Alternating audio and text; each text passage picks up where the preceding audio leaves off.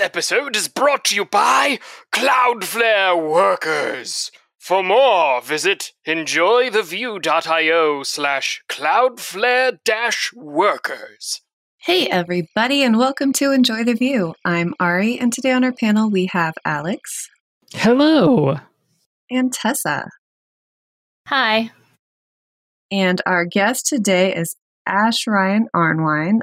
Would you like to introduce yourself, Ash? Yeah, sure thing. Hi, and thanks for having me. So I'm developer experience leader. I was previously leading developer experience for Adobe Creative Cloud for about 6 years, and recently joined a company called DataStax. We offer AstraDB, which is a database as a service offering powered by Apache Cassandra. So I'm really excited to jump in because my background with Vue is pretty limited, and it's been a fun little journey getting the initial onboarding to it. All right. So how did it go? Where'd you start? I think where, you know, the first time I started with Vue was back when it was still Vue 1. Oh, wow. And yeah, it was before, well, I'm trying to think. It might have been before I really started doing much with React even. But I remember it might have been perhaps a Saturday morning, like in 2016, maybe 2017. I don't remember the exact year, but I just happened to wake up late and for whatever reason decided, you know what, I want to read the Vue docs. And I, to my surprise, you could just pull up the docs for Vue on a phone, and it was really approachable, like super readable on a phone. But also, I just felt like the overall introduction and the kind of initial orientation into the framework was just super readable. So for a long time, actually, I think that sort of became in some ways a North Star for me personally when thinking about documentation and sort of how do you orient somebody into a completely new technology. That having been said, I didn't spend much time playing around with it just because job kept me busy focusing on other areas at the time. But I always kind of thought back to that experience and held it in high regard. Yeah, I feel like I remember us talking about you trying it around that time. And then again, we both went through the Getting Started guide in like 2018 or 2019. And that being like a very different experience. I remember you tried another framework and you liked their approach compared to like the Vue Getting Started guide at that time. There was some kind of like interactive code editor. Does that sound familiar? Yeah, it does. I remember going back, and I think around that time, around 2018, 2019 or so, again, I've, you know, working for Adobe Creative Cloud, a lot of what I was working on in terms of developer relations at the time when it came to front end was really about how to put user interfaces inside of plugins or extensions for Creative Cloud products like Photoshop and Adobe XD and so on. So I hadn't really been in the front end world for the web for a good while at that point. And I had need for it at the time. I don't remember what it was. I had some sort of small project I was working on. And I thought, okay, great. Let's have a front-end framework. And I want to be able to grab something off the shelf that at that point, I think it was, yeah, Vue was in Vue 2 and React was on whatever they were on at the time.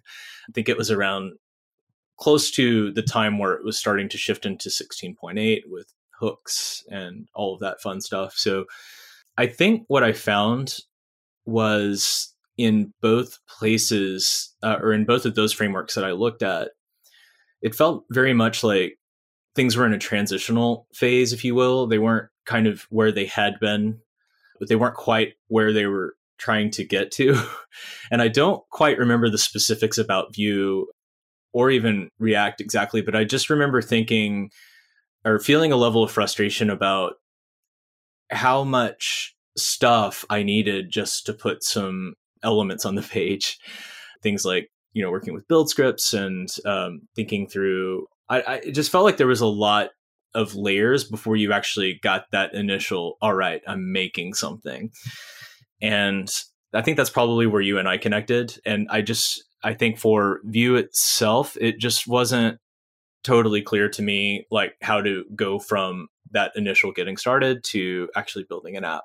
Interesting, because I think a lot of the docs at that time had started off with the like, oh, you can like sprinkle this in your HTML file and it'll just work. So it's interesting that you went like full on build script. Because I remember at that time, like there was, I think Evan is still asking this question, like, is it better to introduce people to the build scripts first, or is it better to like do the peppering in over HTML and whatnot? Oh, I love that you all are talking about this, because for me, I think that in some ways, perhaps the answer is both. But even with the current onboarding experience with Vue 3, which I actually enjoyed, what I left with is perhaps... Spoiler alert. What? Spoiler alert? Oh, did I enjoy it? Yes, I enjoyed the Vue, although I definitely had some moments here and there where I had some things that I almost wanted to ask you all about. But one of them was that.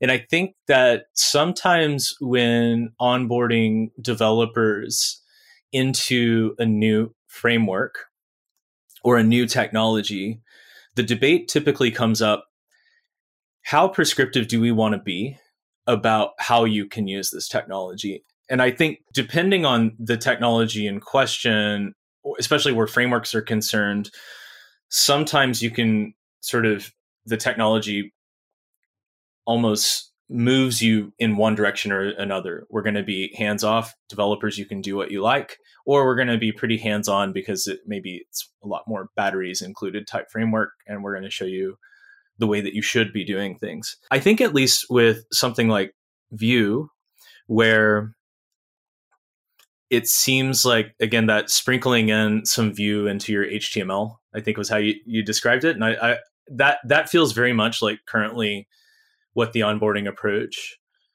tends to favor. What I think I was hoping to see at some point, and this actually goes back all the way to the Vue 1 docs for me, is once I have that initial onboarding, and by the way, that first section in the docs, I can't remember what the name of the section is off the top of my head. I think it's just getting started or something. Yeah, getting started, right? As typical, right? Or actually, no, it's the essentials. So I read went to docs and went to essentials. And once you're past installation, just read through the introduction and follow all of the sections there, all the way through component basics. That stuff is fun to read, and I think that was largely, even though I'm sure the content has changed drastically just because you're on version 3 and not version 1 anymore, that was an interesting onboarding into the different pieces of the framework at a very high level. From there, what I think I was hoping to see both with the Vue 1 docs and currently with Vue 3 is, great, how do I just adopt this whole hog? And where do I get a perspective on how to structure my app from the beginning, assuming that I'll just be using Vue as a framework for the whole thing? And that's where, at least for me, I felt that I really needed to do some digging. Probably the closest thing that I found to that perspective of this is how you could bootstrap an app, and this is the recommended getting started structure, was the CLI output. So I can create a new Vue app from the CLI, and it shows me at least sort of a basic scaffolding, if you will, of how I might start building just a Vue app from the start. So I guess that just kind of coming back to the higher level with the question of, with the question being, do you want to be hands-off with developers and not lead them too much because you don't want to stifle sort of their creativity or make them assume that they may not have options that they actually have, versus perhaps someone like me who's still pretty new to it, I'd actually like maybe a bit more hand-holding into actually building a full application, even something super basic right from the start. I think, I know for me, when I was getting started, it was with the intention that we would be rewriting our entire app in it. So like, I already knew I was going to have to go whole hog.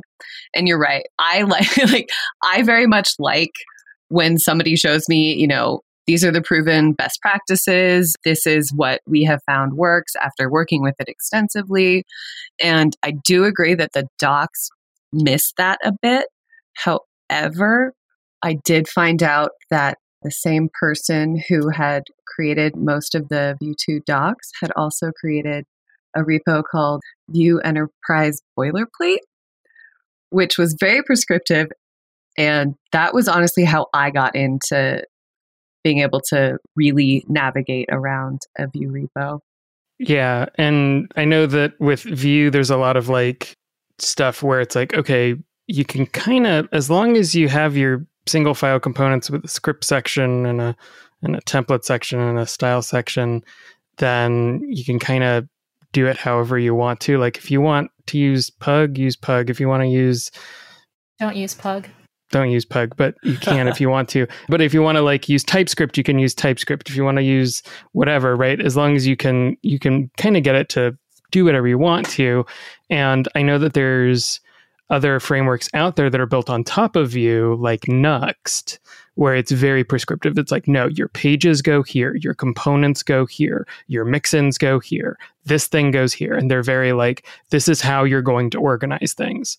And then they're doing magic on the back end to kind of, you know, make all of that happen. So I think that there's a nice sort of variety in like, okay, if you want it to be extremely prescriptive, you can find something that's extremely prescriptive, but you have to know that it's there, right? Like, well, with my like very brief experience with Nuxt, I don't know if I would call it prescriptive so much as it's more like, do you wish that you had the Rails experience on the front end? And so if you don't put things in those folders, then it's not going to like magically populate everything. But I feel like that's a little bit different to prescriptivism.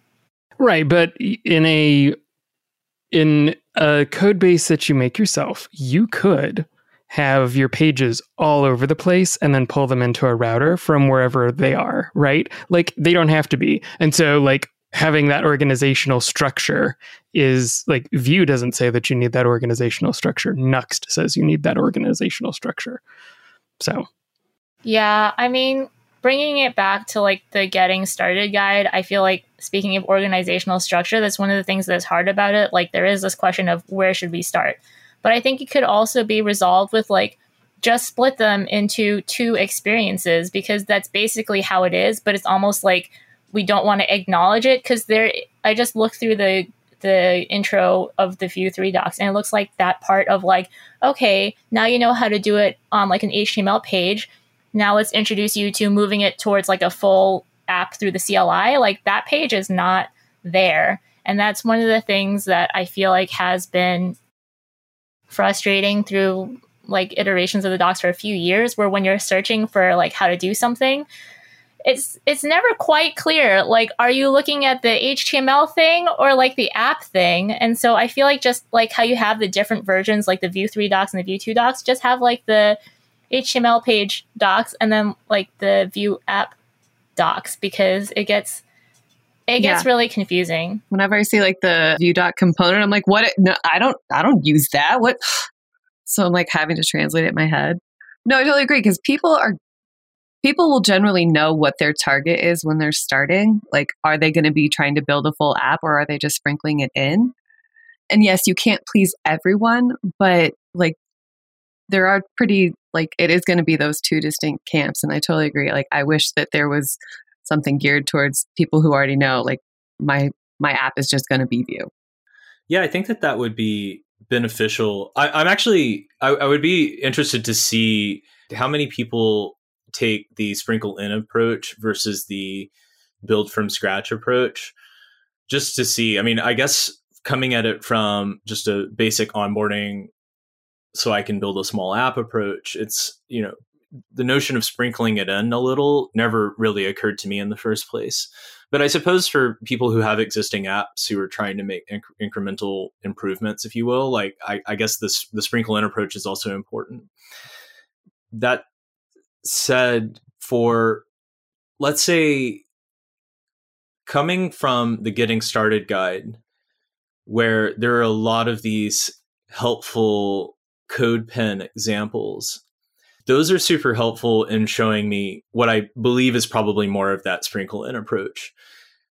And once I got past that, I wanted to just open up. At first, the next approach for me was to see if I could just reproduce that getting started guide, but starting with a blank folder, right? So go into VS Code, fire up a terminal, make a, I wasn't sure what files I needed, but according to the CodePen, it looked like I needed an HTML file, a JavaScript file, and a CSS file.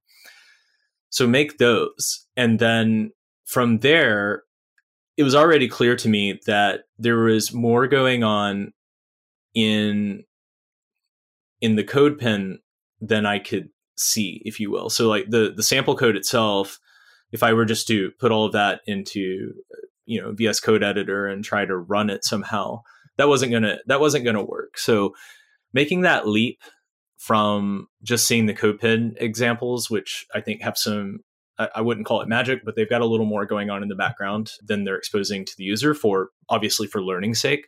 But going from that to having that same experience built up in my code editor would have been really tough for me, I think, if I hadn't remembered that there was a CLI for me to go to, or I could just, I don't remember what the command is. I think it's create Vue app or something like that.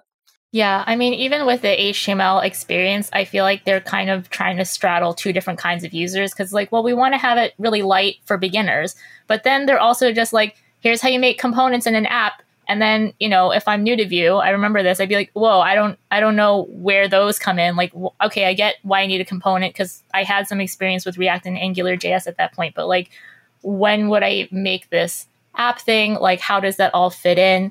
And that's kind of missing. And, maybe somebody would say, well, it's not Vue's job to teach you what a SPA is.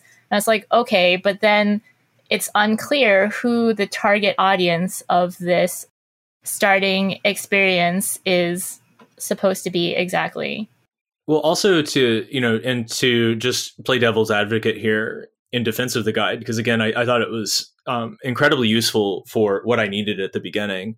It has to do the hard job of pulling certain pieces that are basic knowledge that you need and presenting them in the abstract enough to where you can at least kind of understand what's going on. Or, I'm going to take the kind of out of there. You totally understand what's going on. And if you saw the little video I made with my 4-year-old daughter going through this, which wasn't planned, it just sort of happened that I ended up recording our conversation. That literally was me going through it the first time and just kind of grabbing things and plugging them in. And I was successful at that without really having to struggle. So it's really less about what's that initial sort of, these are some of the basic parts of the framework, and more of, okay, now that you know that, where do you go from here? Well, at least in the essentials section of the docs, the where do you go from here is a further, deeper description of various pieces of the framework, which is great. And I enjoyed reading that, but I don't think it dovetails into sort of, okay, great. Now you know how great this is. Let's show you how to put this all together in an app. So they evangelize you, but then they don't empower you to actually do anything, it sounds like. Yeah, I suppose. And I think, honestly, it's not that the pieces aren't there. It's just that I had to find them. And again, I'm a big fan of CLIs in general. So knowing that I can go to a CLI type of command and bootstrap an app, you've already won me with that. It's just, I need to know it exists. And I don't see a path to that right now. Yeah, I was telling Alex a few weeks ago that I was trying to go through the Vue 3 get started from scratch stuff all over again on a new machine, and they were install the CLI, but then they don't tell you the command to get everything started. So I ended up trying Vite for the first time just because that was the only command on that page, versus okay, then I would have to go to the CLI page and then look through their getting started guide, and I'm like, this is literally the getting started guide. Why are you making me go find another page on my own?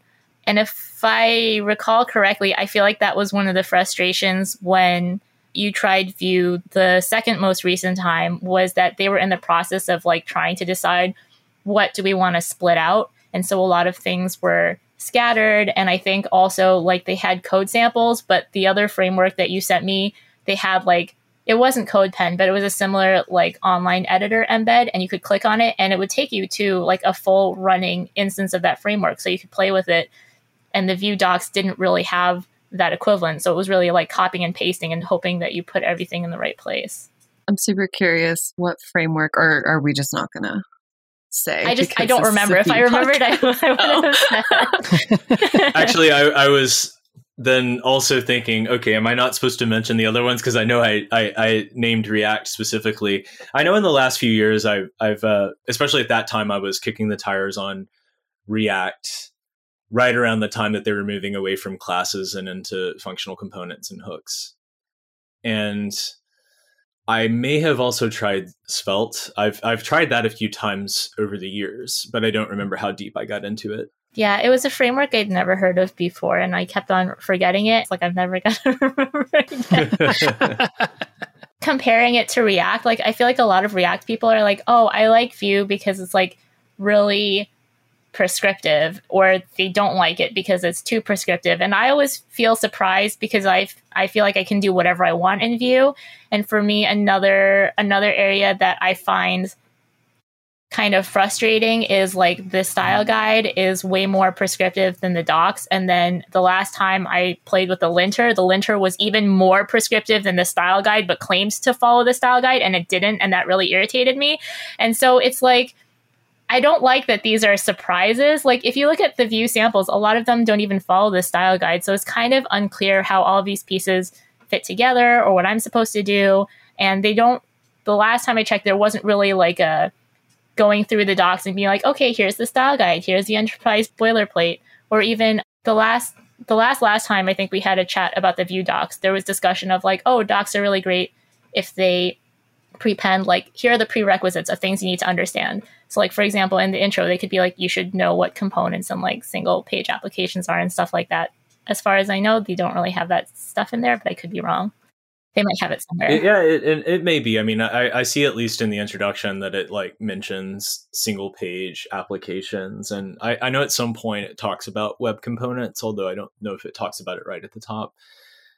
But it's interesting to get a chance to try things right there in the browser. But let's say, for example, like with the samples. So and again, for anyone listening that's involved in docs for Vue, by the way, like this is again like just kind of jamming on what's already in my book like a good experience. I mean, I was able to get to success. I enjoyed reading through it. I felt like it wasn't talking above me or kind of below me. It was just kind of like right at the mark for what I needed when I needed it, until I wanted to actually make the leap and start building my own app. So I think that one thing that I was really hoping for that I didn't see was, you know, when you initially go to the docs dropdown, you see, okay, there's a guide and a style guide and a cookbook and examples and so on.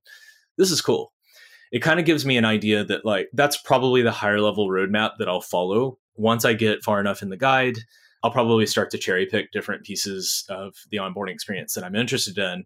But what I was, and again, this is just me, but from what I was expecting to eventually do was to click on examples and go to GitHub and grab those repos and start playing with those.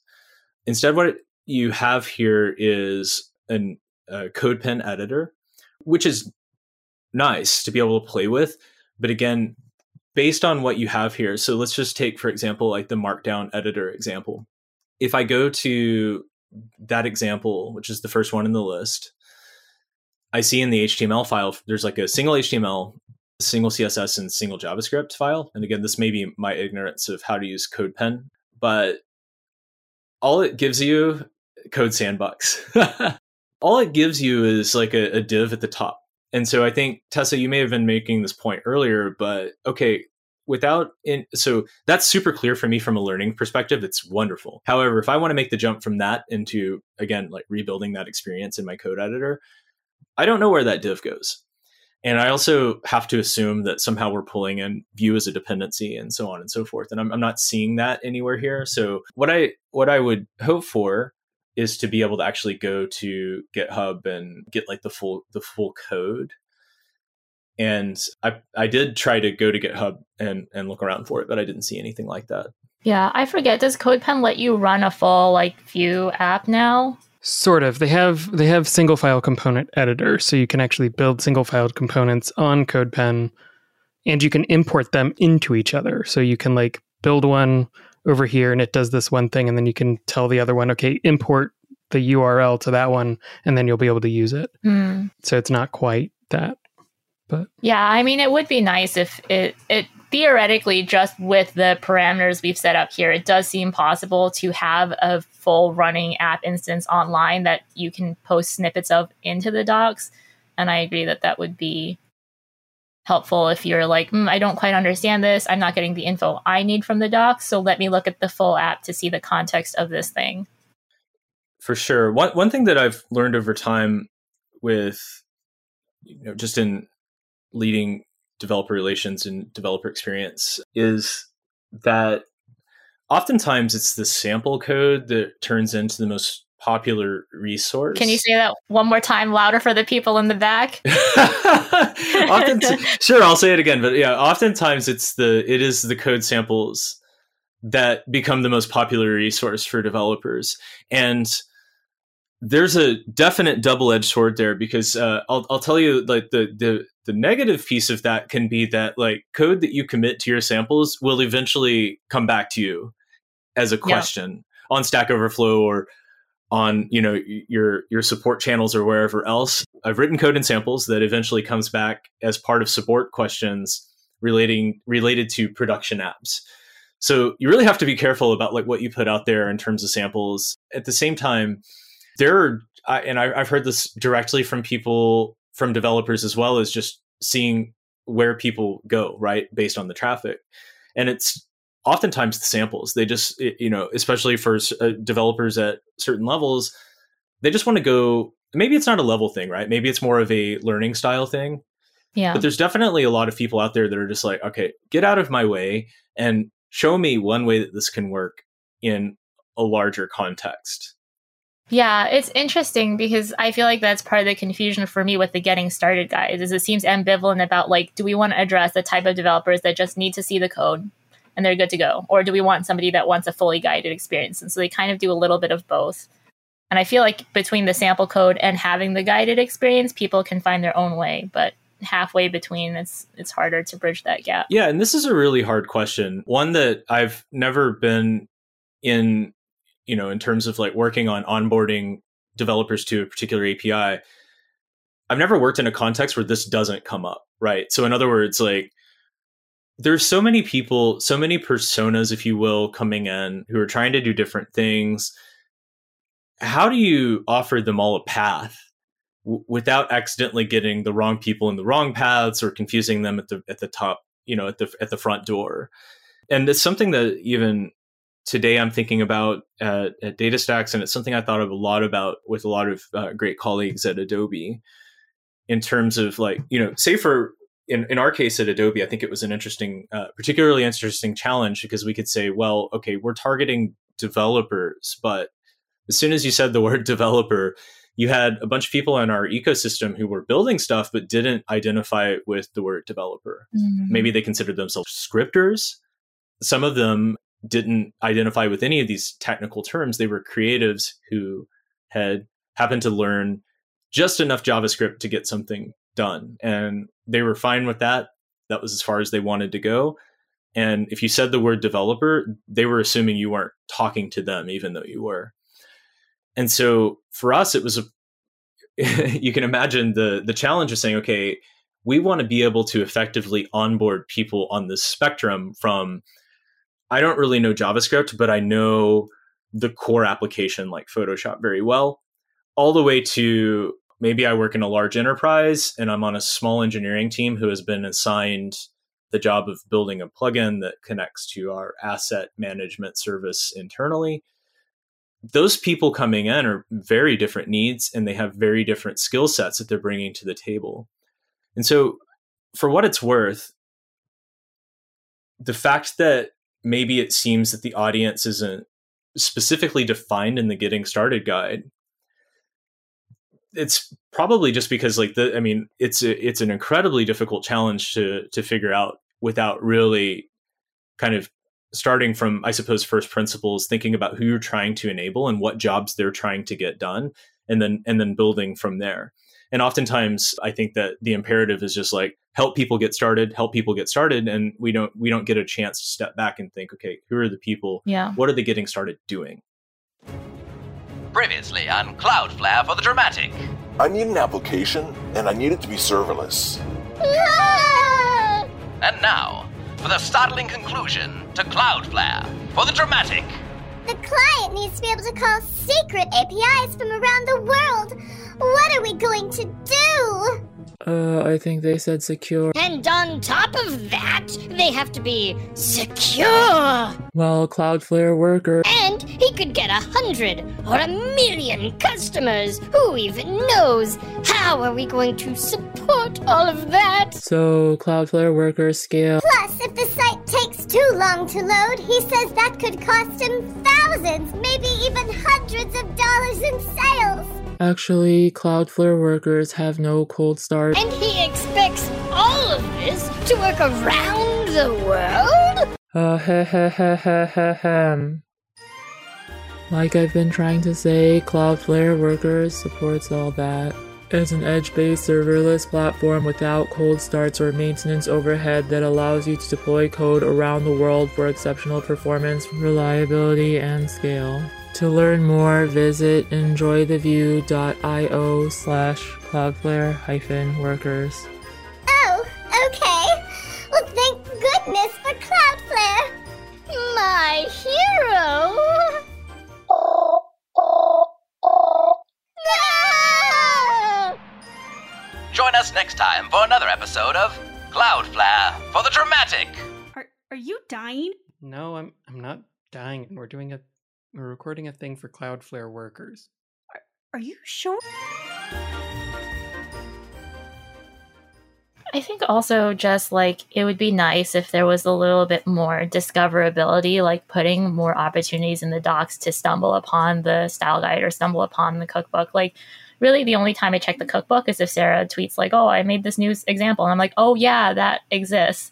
Versus like there's that like, I don't know, television drama like CW type trope where you like accidentally leave a mitten at like your crush's place or something, so they'll have to bring it to you. Like I want that kind of experience in the guide where they just like casually throw out a mention of something in the style guide or something in the cookbook and be like, look at this thing, and kind of have it be a more integrated experience. Because I think that is one thing that some other framework and library users like about Vue is there's like an official router and an official CLI, and they're like, oh, it's all under one umbrella. But everything is actually kind of distributed across separate websites. Like the CLI has its own website, and then they don't really pull everything together in a way that somebody new that doesn't know about all of the integrated stuff is like, oh yeah, there's this thing and that thing.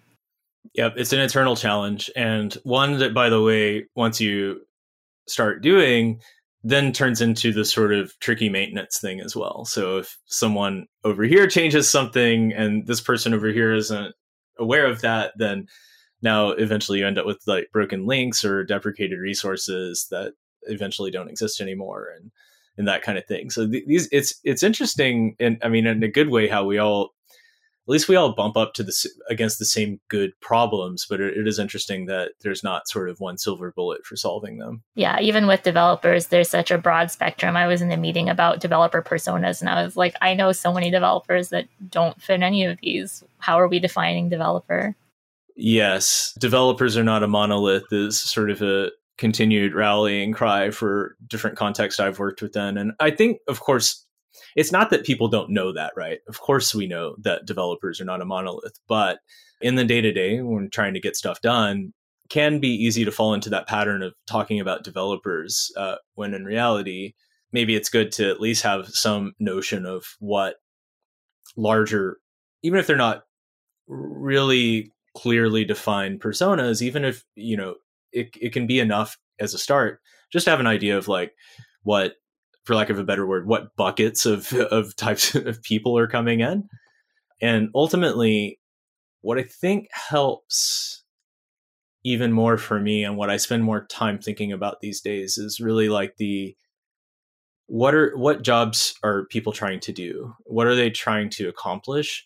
And see if we can provide intentional and deliberate paths based on those things. Yeah, or maybe at least like over document and over communicate, but give really clear like roadmap or escape hatches so people can be like, oh, I already know this part. I can skip it and go to the next thing.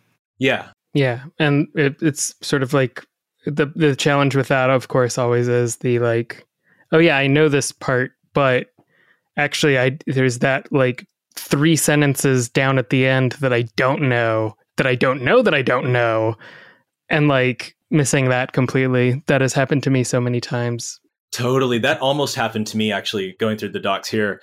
Because when I was first going through the Getting Started guide, one thing that jumped out to me at a syntax level about Vue is that when you are writing, you're referencing property values on an HTML tag that are going to come in from, say, like, and again, excuse me if I get the jargon wrong. I'll try to explain this the way that I understand. I thought you were a developer. Not a Vue developer. So I want to make sure that I'm using the right words here. When you are bringing in a value into an HTML property, unlike other frameworks that I've seen, you end up using double quotes and then just verbatim writing. So for example, like if I was making like an item in a list, I might have something like on the HTML tag, colon name equals, and then in double quotes, item.name, which at first kind of threw me for a loop when I was doing the Getting Started guide. But typically my approach with Getting Started is like, you have to suspend disbelief because like you can't learn everything at once. So, okay, there must be a reason why that's like that. But it turns out instead of using mustaches like you might in other frameworks, when it comes to the attributes on a tag, like an element, you actually end up using double quotes instead and then just writing in like the object and property name verbatim there. And I was kind of going back to that previous point about missing those 2 or 3 vital sentences. I almost skipped that entirely, except there was a section in the docs talking about just this topic, and then at some point it said, okay, when you are putting props onto an element, you use double tags and not mustaches, and I think it explained why. I don't remember off the top of my head, but I think that was like the most useful like nugget of information on that page for me at the time was like, okay, so there is actually a reason for this. And just based on the fact that I also knew that that's actually explicitly a rule in Vue, kind of helped me move on without really having to think about it much after that. Yeah, I guess when I think about the struggles when I try to go back to React, it makes sense. But it's so funny to me because I think part of the motivation was like, because you're talking about the attributes that you pass to directives, it sounds like. So it's like on an element in the DOMs that are like, let's make it look like HTML attributes. So theoretically, it should be familiar because it's like, oh, it's just like HTML. But I think that's something I hear a lot. And also like that everything is on the this context, but that you don't need to explicitly say that in the template or the HTML part, that throws or sometimes upsets people a lot. That's a good one, because I actually saw that somewhere early on in the experience too. And the this thing. And I looked at that and I said, okay, the framework's doing something here. I don't know what it is, but I get the result. I understand what the result is. So I'm going to let that go for now. And just, again, like suspend disbelief. It's clearly doing something that I wasn't expecting, but I could adapt to it. And then again, later on some other page, there was a paragraph kind of talking about that a little more, and also explaining, like, I think it was in the context of like why you shouldn't use arrow functions. Yeah. Yeah. There in Vue, there are places you can use arrow functions, and there are places that you can't use arrow functions. And you have to know if you're going to use arrow functions, you have to know when you can and when you can't. And also places where you can use functions versus objects. Yeah, that too. So it gets tricky. Oh, it's handy to know. Yeah, because I'm just default arrow function everywhere. And so when that's not something you should be doing, and it was clearly obvious even from the, I think from the getting started that that was being avoided or whatever the word might be. Like I wasn't seeing arrow functions where I might've put them. And so I thought, well, there's probably a reason for that too. That's a good thing to call out. Yeah, you can't bind this to an arrow function is the short version of that, because it always looks to its parent context. I thought you could bind it, but it's not automatic. Oh, is it okay if I ask a question? Yeah. Okay. No, of course. No. I'm really curious because I almost went down the wrong path from the get-go, because you go to vuejs.org and then I just clicked the get started button and took a second, but I realized that I was actually looking at the Vue 2 docs. So I'm just curious, like, is Vue 3 like GA at this point, or is there still a transition? Do developers tend to expect to be working with Vue 2 by default when they show up? I'm just curious, like, why the Vue 2 docs load by default. I mean, the framework itself is GA. I think is the short version. The short version is Vue 3 is GA. Who wants to define GA for people who don't know what it means? General Assembly, the bootcamp, obviously. General availability, so it's generally available to everyone. So yeah, it is. They are slowly pushing people to be like, you should really use Vue 3. You should use Vue 3. You should use Vue 3. The challenges are.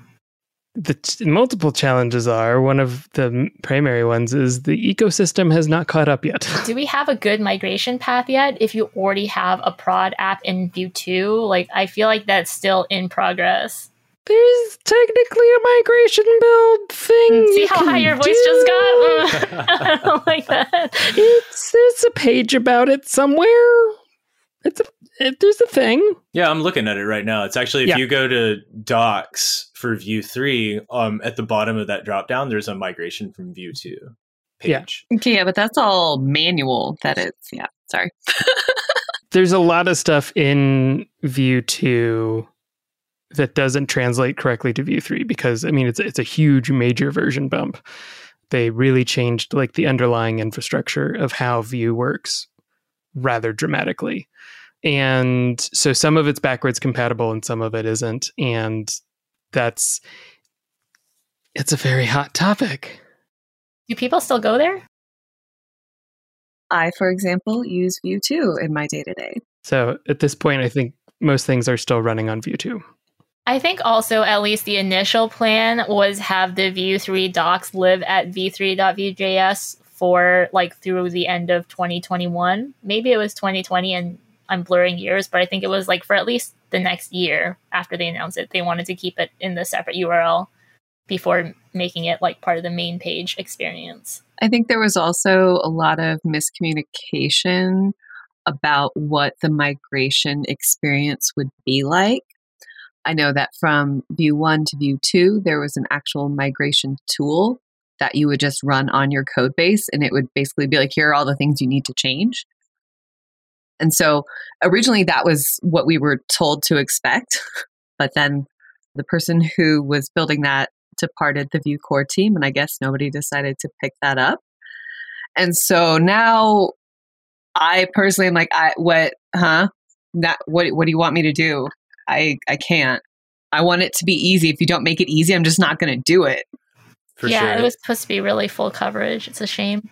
Yeah, it's always a big ask. I mean, to make these kind of migrations, and we certainly had to do our fair share of that at Adobe as well when we rev on our in-application APIs. And I think that there are, when working on a team that's putting APIs out into the world, the excitement of that can really sometimes cloud your visibility into the fact that like, no developer probably, or very few developers are waking up in the morning thinking, I want to spend a week or a month or whatever it is, migrating to some new version of whatever API I'm using.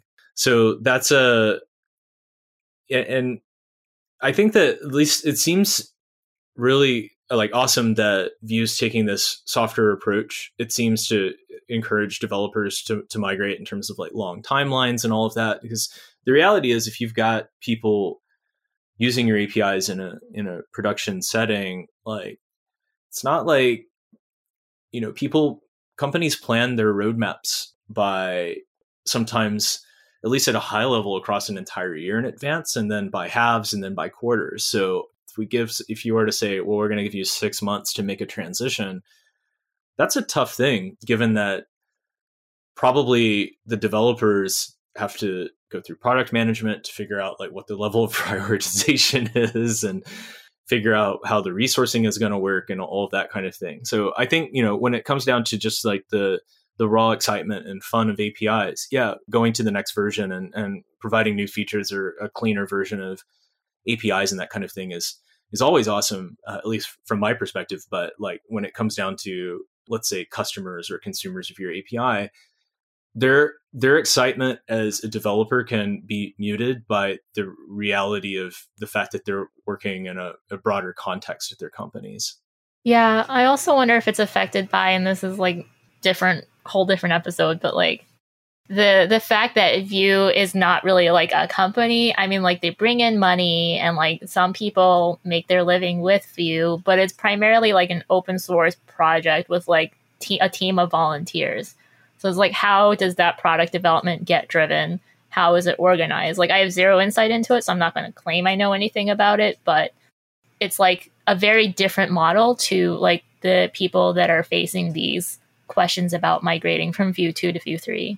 Yeah, I think that when pondering developer experience broadly, one of the things that is important to get to and be able to offer, but often isn't there at the very beginning, is some sort of insight into the future in terms of like where things are going. And I didn't actually dig into this at all, but I know that, again, like, I've had to work on catching up to getting to that level of expectation in any context I've worked in thus far. But that oftentimes that's going to be, at bare minimum, some sort of roadmap that gives people insight into like, how are different features coming along, what are they slated to eventually see light of day. Also, and especially with open source, I would think that probably there's also a component of, how do we make sure that the right stakeholders in the community are able to weigh in before just going straight ahead with some changes, or making it completely free for all for anybody to weigh in. Yeah. I mean, and I can imagine that that's got to be a difficult path to walk if you're running an extremely popular project, right? Because at some point, and this is something that I haven't necessarily dealt with as much, because a lot of times, especially where Creative Cloud was concerned, a lot of our APIs were so niche that, you know, it's not that we knew everyone, but a lot of the people we were interacting with on a day-to-day basis, you would get to know by name. I imagine for a broader framework that can be used anywhere, all over the world, in lots of different types of applications, how do you deal with sort of drive-by sort of, you know, issues or requests or whatever else versus, you know, kind of perhaps folks who are a bit more committed to the framework for the long term? I'm sure that that's a challenge once you have a community that's operating at much more scale. Yeah. And then bringing that back to what you were inferring about the function statement or whatever versus the arrow function, and also like the sample code coming back to bite you. Like, I think hypothetically, if there were a situation where, like, I don't know, somebody was like the face of a widely used tool or something, and they just threw out some sample code or like a tweet about something, in the absence of other concrete information or like the ignorance that information exists, I think people, you know, it's kind of like you're a deity and they're like, this is the word, or like, this is the way, and like, this person wrote this or said this, so it must be like the absolute truth. And it's like, so hypothetical. Well, in fairness, I will say all of Evan's sample code that I've seen has been very thoughtful and deliberate, but I do think that that's something that just happens a lot in general. And that's like tough on both ends, or I guess all three ends: the people that do that, the people that make the things that people are inferring from, and also the people on the outside of that parasocial relationship that are like, what is happening? One page that I think used to exist and I'm not sure does anymore, but was also something that I'm not sure why, I'll have to remember, but I used to come back to this as an example of something that I thought was quite interesting. At least in the Vue docs was the first time I recall having seen something like this, was like a completely honest self-assessment of where Vue stood amongst other frameworks at the time. And again, I recall seeing this in the V1 docs, and maybe it's still here, but I thought it was really cool. I mean, like one, you know, let's be honest, like we live in a world where people approach anything knowing most likely what some of their other options are. And so not just why would I pick this, but I recall Vue having a page in the V1 docs that was something like why you might not want to use it. And I always thought that was a really cool... I think it's the why Vue.js page, and they used to have it for Vue 2 as well, but it looks like they replaced it with a video. Ah, yeah. Yeah, it's funny. I guess I'm... So I did watch one of the videos, and actually I made some notes as I was onboarding, and I thought like the intro video that I watched was good. I mean, that's literally what I wrote. It's like, oh, this video is good. But at the same time, if the one on the top page that says why Vue.js, I clicked that and realized that I didn't have an option just to read it. So kind of walked away from it. I was just thinking that right now, well, we can't skim it and see if it has that info or not. But I agree that was one thing I really appreciated as well. Like seemingly honest review of like the pros and pitfalls of each framework. I found that really helpful. It informed one of my first talks, like Vue versus React versus AngularJS. I was like, wow, so much of it is right there on the Vue docs. Perfect. Yeah, and I think that right there on the front page, it says, you know, it's approachable, versatile, and performant. And I think those are great qualities of a framework. But I would also assume that a lot of frameworks might, maybe they don't frame it, their qualities in exactly the same way, but a lot of people are going to be, you know, who wouldn't want a performant framework, right? So probably a lot of frameworks probably wouldn't advertise as being non-performant. So it is helped to provide a little bit of context. Now, of course, it says right here, it gives you actually some numbers. And I think that's awesome to be able to look at and say, okay, wow, it's a tiny runtime and that kind of thing. But I don't know, maybe I'm weird. I think 20 kilobytes is too big. I wish there was a version of Vue that was like 6 kilobytes or less. I think it's we just did an episode on Petite Vue, and that's essentially what it is. It's 5. Yeah, 5.5. I said or less. Petite Vue. Yeah. Petite Vue is Evan's answer to Alpine JS. Oh, which was someone else's take on like things they liked about Vue and a handful of other frameworks. Never nerd snipe Evan. He will win. Yeah. Wait. Okay. Let's start building a migration tool. I'm kidding. Woo! Genius. It's cool that it's called Petite Vue. I think so. I've been to like the Vue NYC meetup. You know, as Adobe Creative Cloud sponsored it when I was still on the team, right before the pandemic, if I remember correctly. And I've also been to like maybe Tessa, you could probably remind me, but it was like one of the first. Maybe Vue meetups, or it was a conference at the Microsoft Center. I remember Evan speaking at that. Yeah, that was like the first Vue meetup in New York. I don't know if it was the first Vue meetup ever or the first one that Evan was at. But yeah, that was a while ago. Yeah, that was an awesome event. Yeah, it was, but I was trapped downstairs because I offered to help letting people into the building. And then the other organizers forgot I was there and turned off their phones so they could pay attention to the talk. So I missed almost all of it. Life of an organizer. Sometimes you end up sacrificing, enjoying the stuff that you've spent all of that time putting together or, you know, helping facilitate. For me, like that was like the first time that I was ever exposed to anything beyond just sort of the core Vue framework. And so I remember perhaps... that was my introduction to some of the hilarious naming conventions in the Vue world, where sometimes it's like a Vuified naming of something that probably existed in the React world.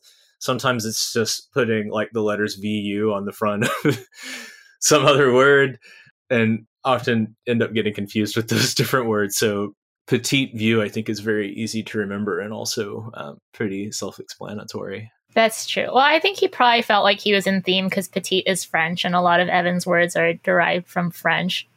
Yeah. I think that event is also where I met Pine, who has his own naming conventions that are like also very out there. Maybe he should rename his last name from Wu to View. Yeah. Oh my gosh, Icelandic. Yeah. Actually, Ash, I think your meetup was like the first meetup I ever went to. So this is like bringing back memories. Which meetup was that? Coffee and Code or something, Conundrums. Ah, that's right. Yeah. Coffee and Coding Conundrums. International meetup. It was. So I started that in Osaka, where I was living before I came to New York, so that would have been up until almost 7 years ago. And at the time, I was getting deeper and deeper into coding beyond WordPress, which was kind of like the thing I mostly did previously. And I just didn't today there's like so many awesome resources to learn. It's almost too much, right? When you just say, okay, I want to learn JavaScript. Back then, the problem was like, okay, where's the front door? Today, the problem might also be where's the front door, but it's a different reason why. And it's because we have this embarrassment of riches of like just getting started content out there in the world. So at the time, I mean, and it could have been partially also because I was living in Japan. And so it wasn't like, you could just pop out, buy a book buy an O'Reilly book and kind of get started that way, or whatever you might do. Because a lot of times there's a lot more limited options in terms of what's been translated. So yeah, I started this meetup, and the whole idea was to encourage people who were smarter than me to come in and basically talk about their projects. And if I'm lucky, answer some of my questions. And so the whole concept was essentially come in, and maybe we'll do some hacking for a while. And then after that, something that I don't know that we did in the New York version as much, because in New York, it tended to be a little bigger, was, at least in Osaka, we would just kind of pair up and like demo our side projects to each other and talk about it and maybe help each other out where we could. But it was pretty neat. We got some interesting folks coming through. It was kind of one of the first times I learned about 3D printing in any depth from a jewelry maker. We had someone who worked on the last Mad Max film, some sort of special effects person. He was creating some sort of hardware that would help you, if I remember correctly, better balance cameras or something like that. But there was a huge code component to it. At some point, we had somebody working on some sort of project that involved satellites. Yeah, it's all, and here's me kind of just trying to get into Node.js for the first time. And so it was really eye-opening to get an opportunity just to see like the breadth of different things that people had in mind when they saw the meetup and said, yes, I want to join that and come talk about cool software things I'm working on. Yeah. The breadth of projects in the wild, the breadth of the wild. I just wanted to make Ari groan.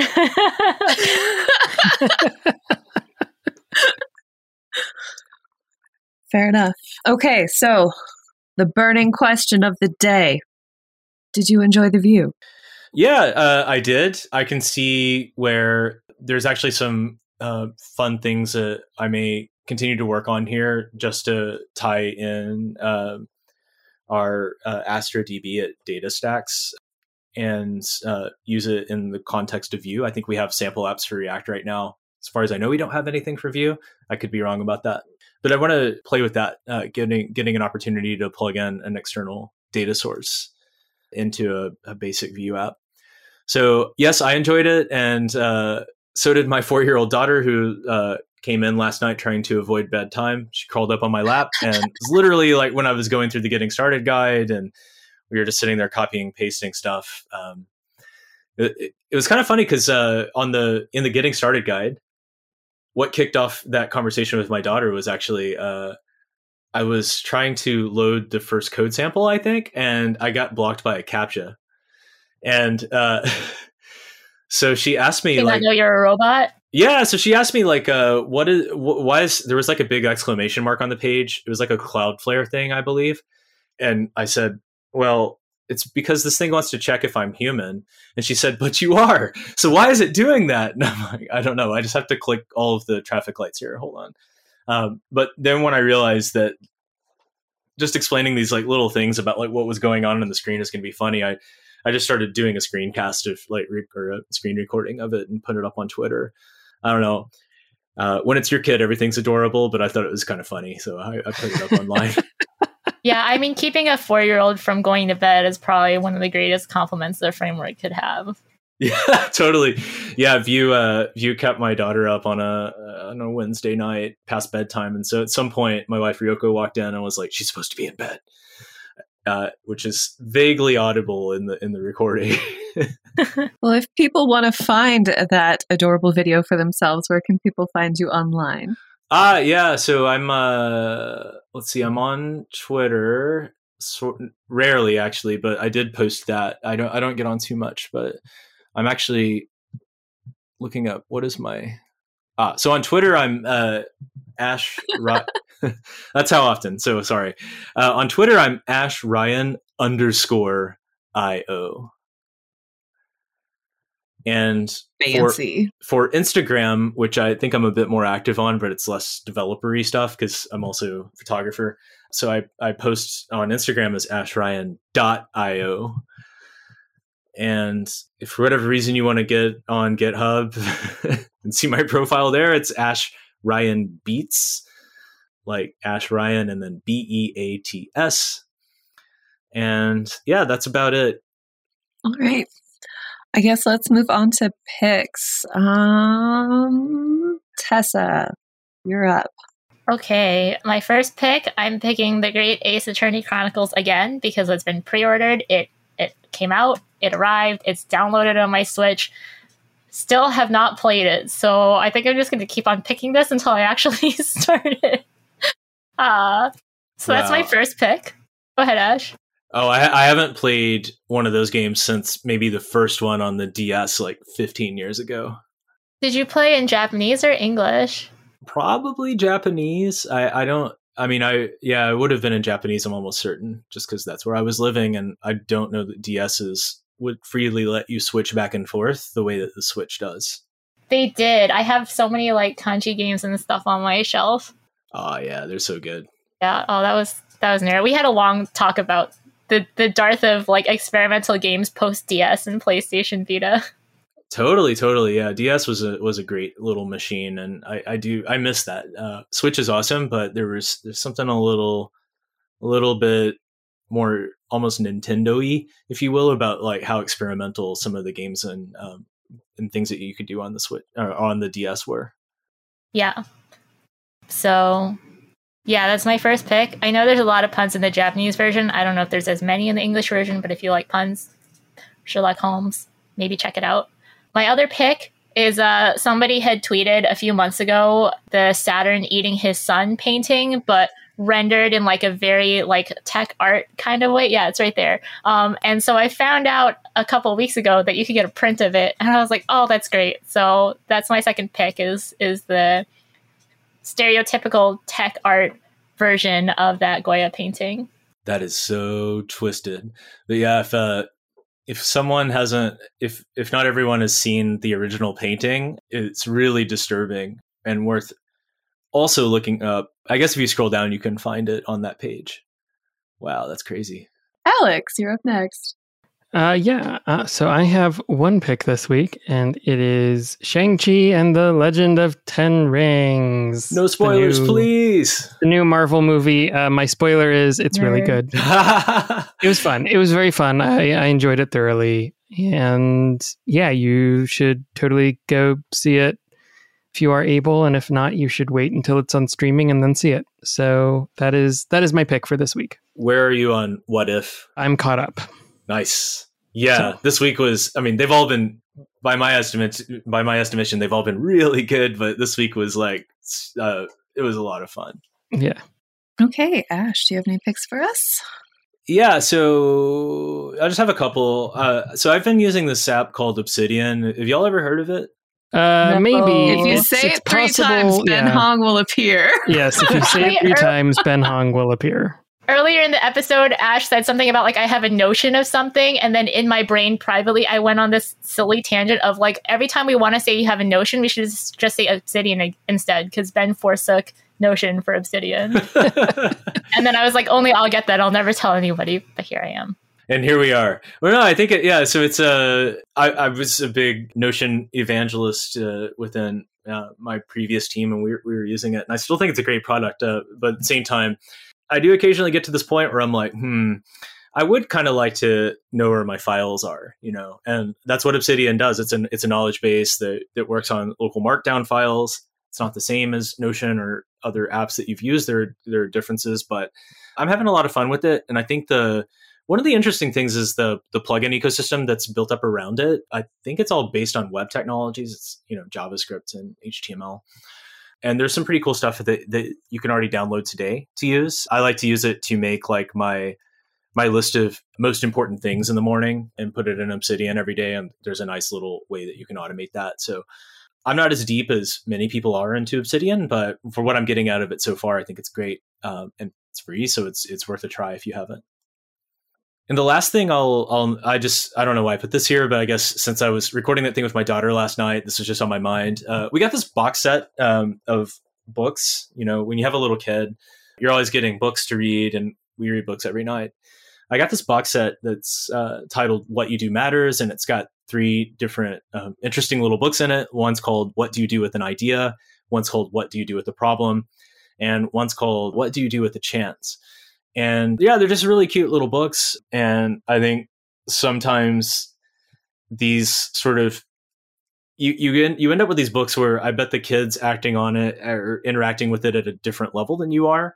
But at the same time, it's just like a fun thing, right? So what do you do with an idea? How do you accept this idea as your own, and how do you let it grow? And, not too heavy on the word count or anything like that, but the illustrations are just gorgeous. And it's actually the kind of books that, even though they're kids' books, I have displayed prominently in our living room up on a bookshelf, because I just think they're really beautiful illustrations. So if you're looking for something that's kind of like inspirational, motivational, fun for you, and as an adult to read, to rethink kind of some of these basic ideas, but also let your kid look at some awesome illustrations and give them a super positive message, I think these books are fantastic. I have one pick this week. It's sort of boring, but it's also amazing at the same time. Neutrogena Hydro Boost Body Gel Cream is the best lotion I have ever found. And the best part is it also comes in an unscented version for those of you who have sensitive skin. Yeah. I personally have both versions because my husband has sensitive skin. I do not, and I like things that smell nice. So my office has the scented version. The bathroom has the unscented version. But it lasts really long. It's non-greasy. I shouldn't admit this, but I even use it on my face instead of like their way more expensive facial moisturizer of the same variety. I'm going to call the Neutrogena police right now. Their specific facial moisturizer is also good, but it's very expensive for not a whole lot. And I would rather just get a whole bottle for about the same price as opposed to like 1 ounce. Anyway, rant. But yeah, so that is my one pick. It's especially good for dry climates like Colorado. Though, I would use it in Mississippi too. I'm just saying. It's that good. Spoiler alert.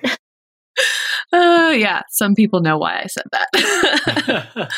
Anyway, so that is all for this week. If you're not following us on Twitter, why not? What do you hate us? Why are you still listening if you hate us? So you should probably do that. Also, if you haven't subscribed to the podcast, again, do you hate us? Do you just want us to not be here anymore? How dare you? So do that. Leave a review, because it also helps other people find us, because we're awesome and you want that. Speaking of you want other people to find us, tell your friends. It makes us happy when more people listen, and you want us to be happy, right? Yes. Yes. But before we close, speaking of listening, I just want to ask real quick, are those Audio Technicas on your head? Oh yeah, they are. So okay. I've long used Audio Technicas. I used to use some that were like shiny gold, and those broke. And then I picked up these bright red ones, which are favorite object of my daughter's. So I have to keep them hidden. She has a pair of headphones with little Hello Kitty ears on them, and they're more appropriately sized for her head. So I think that I try to keep those where she can get them, so she's not hunting for my headphones. I just wanted to know if I recognized like the little pad, right? I was like, Anyway. All right. Well, thanks for listening. And until next time, enjoy the view. Yay. Thank you for having me. Bye.